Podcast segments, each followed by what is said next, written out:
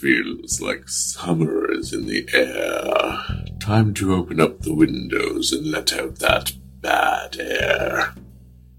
This gallery, hmm, it could get rather musty after a winter shut up from the outside.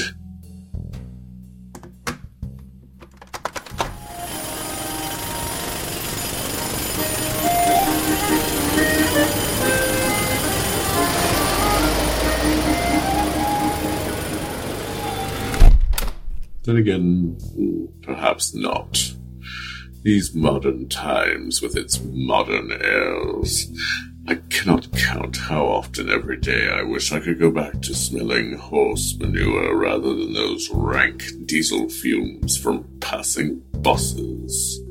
There was an earthy honesty to horse manure, and it didn't give you lung cancer. On the other hand, we need not worry about the plague.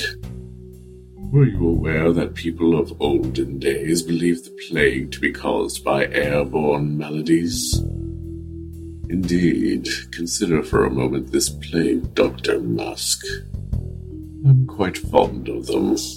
I have a humble collection of my own, but this one is my favorite. This one still contains the dried flowers from inside the crow's beak.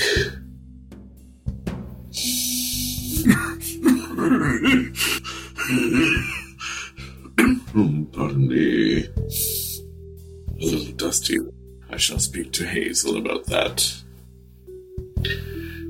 This evening's story is based on the very medieval premise of bad airs and the diseases that were believed to be spread by them. Now, close your eyes. Release your imagination. Good. Feel yourself drifting back to a time that never was. That's it. We are going to have an adventure.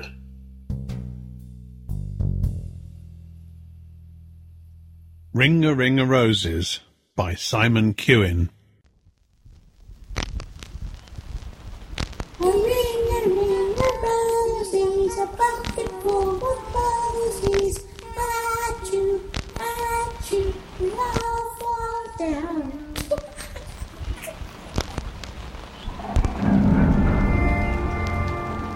Red lights flickered all across the board, filling one wall of Dartford Vapour Monitoring Station. The tiny gas flames in the bulbs hissed, their combined sound angrier and angrier as more and more sparked into life. Bleed Nell! Albert Crow watched as the entire southeastern corner of England went red, a great bite taken out of Kent. It wasn't possible. More red bulbs lit up, further and further inland. Gale force winds today, of course. Any bad air coming off the channel would move at quite a lick. At this rate, it would hit the London low miasma zone in what, an hour? Maybe less. But it was vast, it couldn't be real. He glanced at the brass dial on the wall next to the map, like a ship's clock, but with 36 numbers around its circumference, one all the way up to XXXV1. The single black hand wavered on the one as the wind gusted outside. The station's olfactometers had picked nothing up. He didn't trust them. Thirty years a vaporman, he believed only his own nose. He stepped out onto the narrow balcony that ran round the top of the tall red brick tower he manned and faced southeast. Wind streamed into his face, sharp on his cheeks. A lazy wind, his old dad would have called it. One that didn't bother to go round you. Albert clutched the iron railing, closed his eyes, and sniffed deeply. Definitely something. The faint stench of decay in the air. Cholera, if he was any judge. A bad death, that. Still, it was very faint. Something must be wrong with the lights. On a bad day, two or three lit up, not thirty. Had to be a glitch in the telegraphy or some such. Since the war started and the army took over, everything had gone haywire. You didn't know what was an exercise and what was real. Most likely some toff of a colonel had closed the wrong circuit up in Whitehall. All the same, Albert strapped his nosegay over his face. Complacency kills. He strolled right around the circular balcony, 45 feet up in the air, streets and houses arrayed beneath him like children's toys. Soldiers scurried around like dull green beetles darting between sandbagged bunkers, practicing their defensive maneuvers.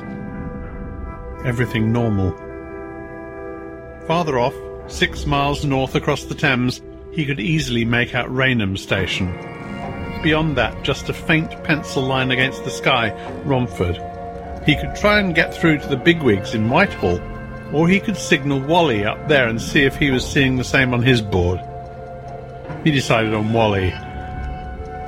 Back inside, Albert cranked up the generator that powered the talker and dialed in 1-4, the code for Romford. Pressing his ear to the brass horn of the device, he could hear the machinery clicking and crackling as connections were made. The bell at the other end began to ring.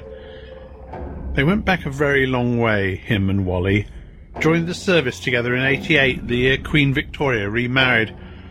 He and Wally had manned a station together then, before all the newfangled automation. Seen a lot of trouble together in the early days, with all the riots against the halfpenny air tax. Building the 16 towers around London, the Ring of Roses, had cost a fortune right enough. Worth it, though. He remembered life beforehand, when the tainted fogs came rolling in grey and yellow off the Thames, and people started choking and hacking their guts up.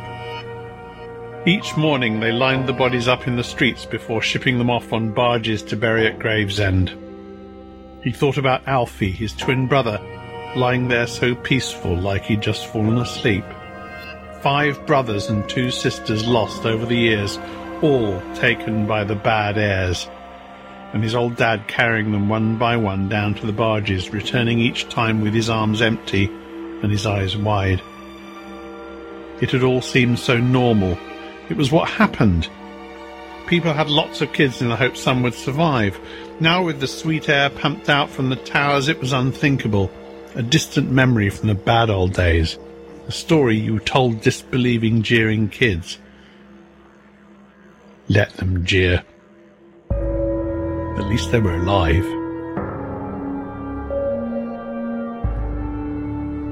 He'd been little more than a kid himself when they started building the towers. The sight of them tall against the blue sky had filled him with hope after so much death. Their great sails were like the wings of angels slowly unfurling. He joined up to man one on the day they opened their doors, running the gauntlet of the mob. He thought his dad wasn't even going to let him go, the last of his eight children and their mother dead too. But instead he squeezed Albert tight, something he never did, and smiled. Go on, son. You go and do this. Put an end to all this dying, eh? Then his dad had taken out the Hardwick three shot pistol he always carried and handed it to him. And take my old barking iron, son. You use it if you need to. If someone tries to stop you, keep it ready. Albert had never once seen his father fire the gun. A gentleman as well as a gentleman, he carried it to protect his family from the cutpurses and thugs of the East End, but it hadn't been able to save any of them from the diseased air of London's miasmas. In the end, what with the army holding back the mob, Albert hadn't needed the gun. Still, he kept it in his inside pocket close to his heart. All he had left of his old dad. He'd become a vaporman that same day, he and Wally standing next to each other in line while the crowd beyond the line of soldiers swore and spat at them. You didn't get mobs like that these days, did you? Didn't hear from the crackpots who insisted tiny creatures swimming around in the air and water made you ill. Their animalcules that you couldn't see, couldn't smell. Amazing the fairy tales people believed. It didn't take a genius to spot that people got ill when the foul stenches came floating in over the city. The talker bell was still clanging in his ear. A cold dread took hold of his innards. Wally had never missed a day's work, not even when his missus gave birth. His absence now alarmed Albert much more than the lights on his board advancing towards London. He could rely on Wally. Albert tried again in case he dialed the wrong number, but the same thing happened. Maybe the talkers were playing up too. He decided to try Whitehall. He dialed in zero, zero. This time, a crisp, boyish voice answered immediately. Whitehall Central Control. Some lad, barely out of public school. Always the way these days. Since the war with the Hun had kicked off, they got younger and younger. Dartford here. Seeing some very strange signals. Half my board's gone red. Is it another exercise?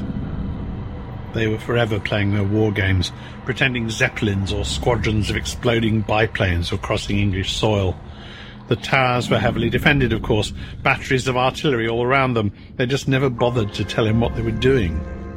Of course, it isn't a drill, man. You would have been notified. You've started up your engine, haven't you? A slight note of alarm in the lad's voice told Albert everything he needed to know. Of Course I have. I know what I'm doing, don't I? Coming up to speed now. But this miasma's huge. It can't be real. The early warning stations right across Essex and Kent have lit. Of course it's bloody real. The balloon's gone up. The Hun's big attack. Just make sure you stay at full power, understand? Of course. The connection dropped. He'd meant to ask about Wally. Replacing his nosegay, he looked back up at the board. The line of red crept closer and closer. The scale of it was incredible, like nothing he'd seen before. Bastards must have waited for the right winds, then salted effluvia right across the marshes and coastal mudflats to generate a cloud that vast. He thought he'd seen it all. If the towers hadn't been there to sweeten the air, it would be barges to Gravesend all over again. Albert strode across the control room to the dials controlling the station's steam engine, housed deep within its foundations. As he turned control wheels, he could feel the thrumming through his feet as the great machine awoke. He looked through the westerly window towards the capital. The vast blades of the tower's fan were beginning to move, ponderous at first, but picking up speed as the two six-inch chains hauled them round. On a day like this, in this wind, you'd feel the whole tower rocking once they got up to speed, like being at sea. He opened the valves to the underground vats. Droplets of rosewater began to spray out in front of the fan from the mesh of tiny pipes. Two hundred gallons an hour. Within minutes, once the machinery had warmed up, a cone of aerosolized sweet air would be drifting westwards over houses and streets. He'd done his job. Whatever was coming at them, at least London was protected. He stepped outside to check his droplet concentration. There was no obvious difference to the air, but he wasn't concerned. It took time for it to sweeten properly here in the backwash from the fan. He just hoped they had enough rosewater to last. Prevailing westerlies meant the rich folks of Hounslow and Uxbridge got all the attention. The East was ignored. He'd told them often enough, but perhaps now they'd listen. Down below, the soldiers had stopped racing around and were lying prone in readiness. What were they going to do? Shoot at the air? They must have known what was coming. Little more than boys, too, ordered to defend the tower at all costs. On that side of the fan, they wouldn't be protected, only their cardboard War Office nosegays to protect them when the cholera hit. He felt sorry for them. At least he was safe up here. Hello. The voice behind him. Albert spun round, confused. How could someone else be up here? Before he could speak, the crack of a gun slammed him backwards against the iron railing crumpled in a heap, pain banging through him, he watched a young man disentangle himself from his web of climbing ropes. The Hun, here. It wasn't possible. Albert tried to speak, but couldn't. He tried to rise, but the pain tore through his chest, pinning him to the ground. The stranger glanced over at him, smiled ruefully, then disappeared inside the control room. A few seconds later, Albert felt the rhythmic thrum of the engine quieting. Strangely, it gave him a flash of hope. If the soldiers on the ground saw the fan stopping, they'd know something was up. He watched the blades roar by against the sky. They'd already slowed slightly. Then the jets of misted water cut out, and the steam engine down in the ground woke up again. No! Albert could only croak uselessly. The man had merely been trying to work the controls. Now it looked like the blades were working, but they were blowing nothing but air across London. Bad air once the miasma hit. The fan would actually be helping spread the cloud of cholera across the city. It would be the old days again. Only who'd be left to line the bodies up? People were weak these days, no resistance anymore. Your royalty and such like had their own private sweet air supplies, but most relied on the towers. The Hun would turn London into a graveyard. The bell of the talker clanged inside. Albert heard the man stride across to answer it. He had a moment to do something. He could think of only one thing to try. He had to be quick. The bullet had obviously done him serious damage. Any breath might be his last. Gritting his teeth against the pain, feeling like he was ripping his chest open with each movement, he turned over and made it up onto his knees. Inside, the Hun talked to someone, Whitehall most likely.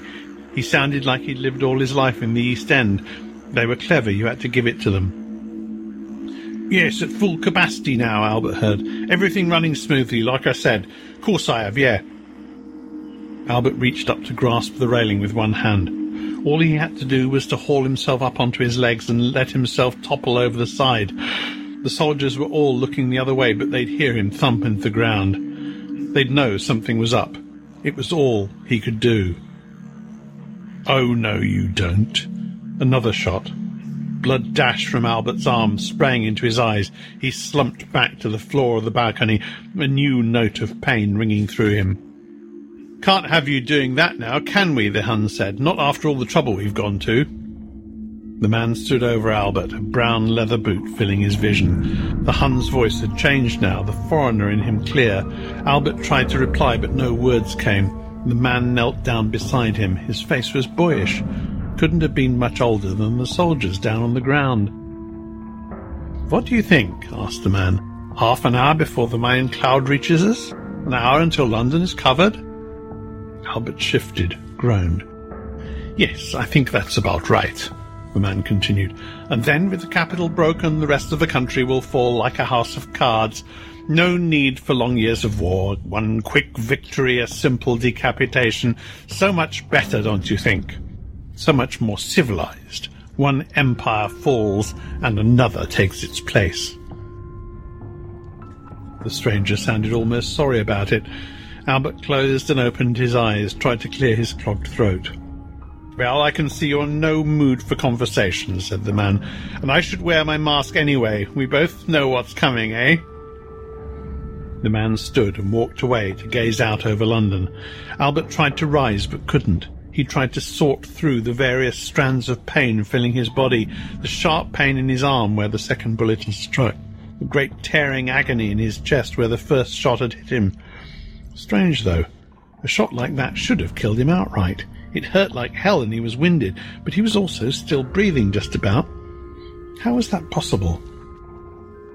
He reached up to feel his wound, expecting there to be blood, a lot of blood, warm and sticky. But his chest was dry.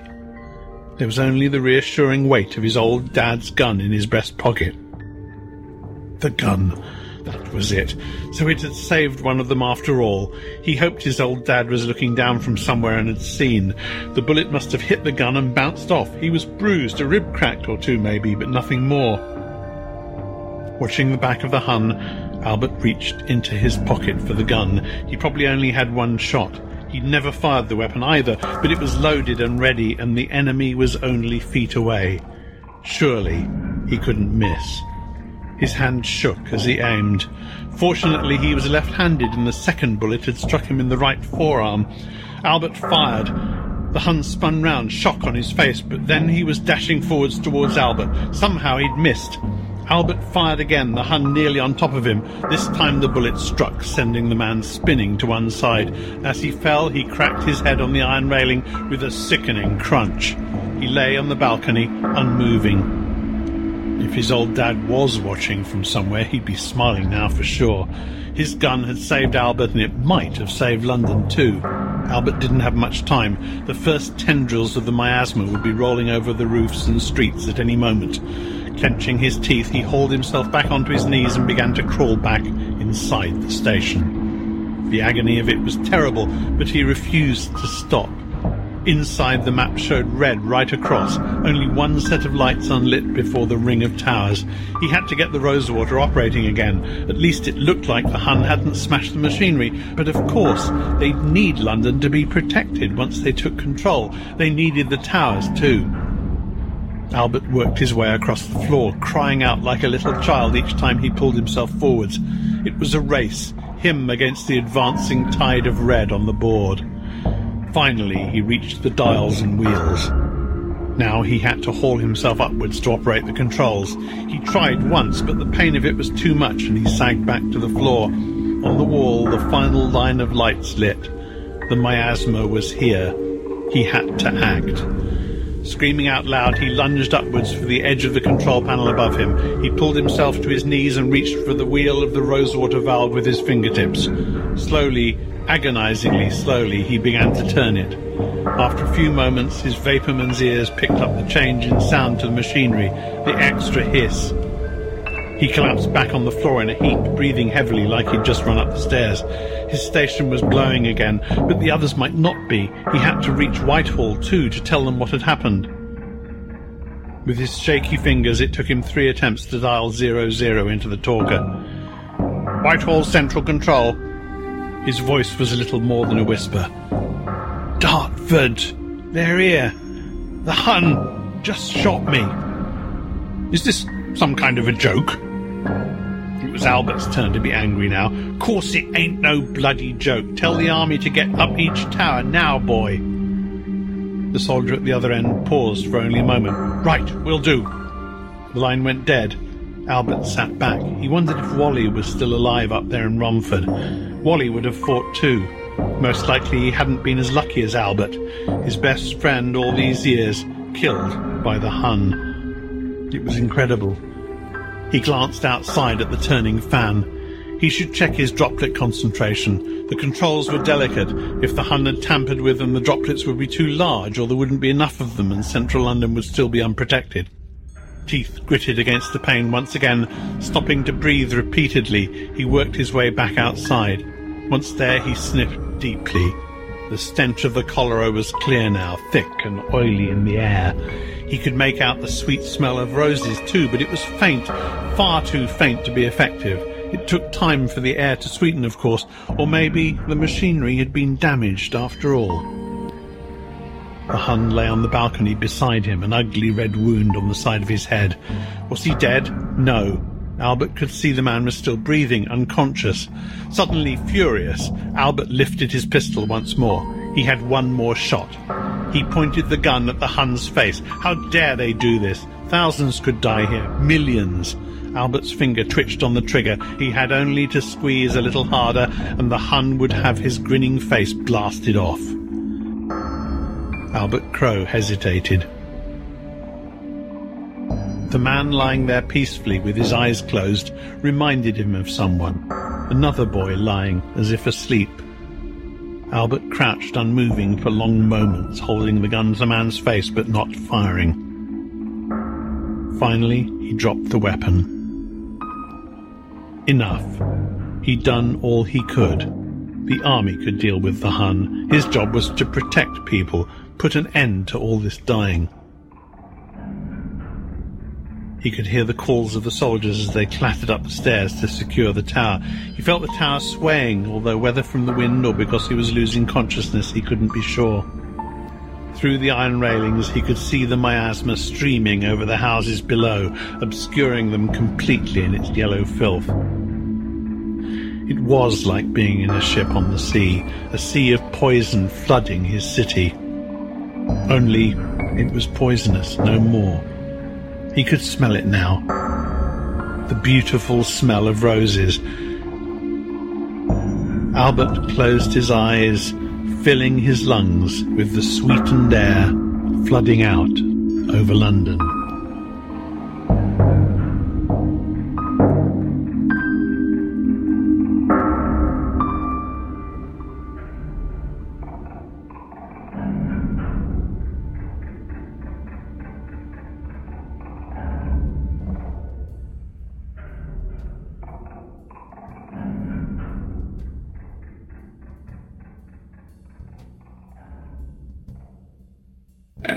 Hear the snap of my fingers, you will be back with us.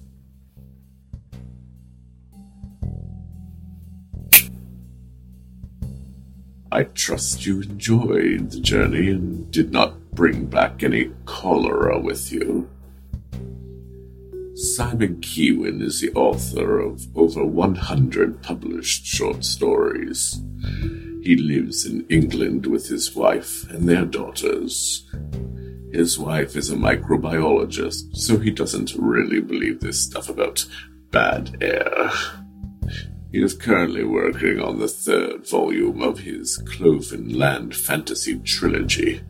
Find him at simonkewin.co.uk. Our reader this evening was Richard Elen, a recording engineer, writer, and designer based in Cambridge, England.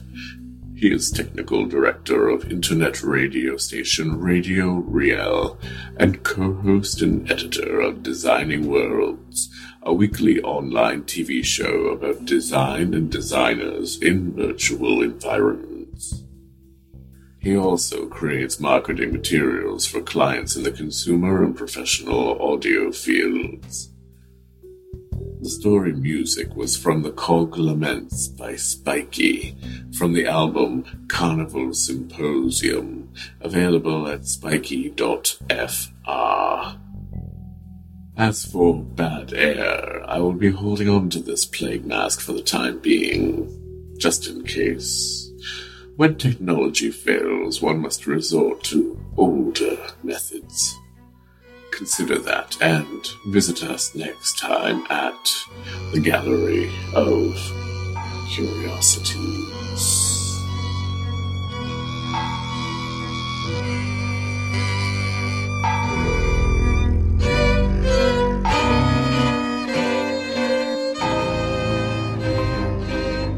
Gallery of Curiosities is produced under a Creative Commons International 4.0 non commercial attribution, no derivatives license. Don't sell it, change it, or make a transcript. Like us on Facebook and Twitter. Give us some reviews on iTunes. And if you're feeling generous, make a donation so we can buy more stories. Our authors deserve a better rate. Our theme song is Ashes, Ashes by DEVM. For full show notes, visit us on the web at gallerycurious.com.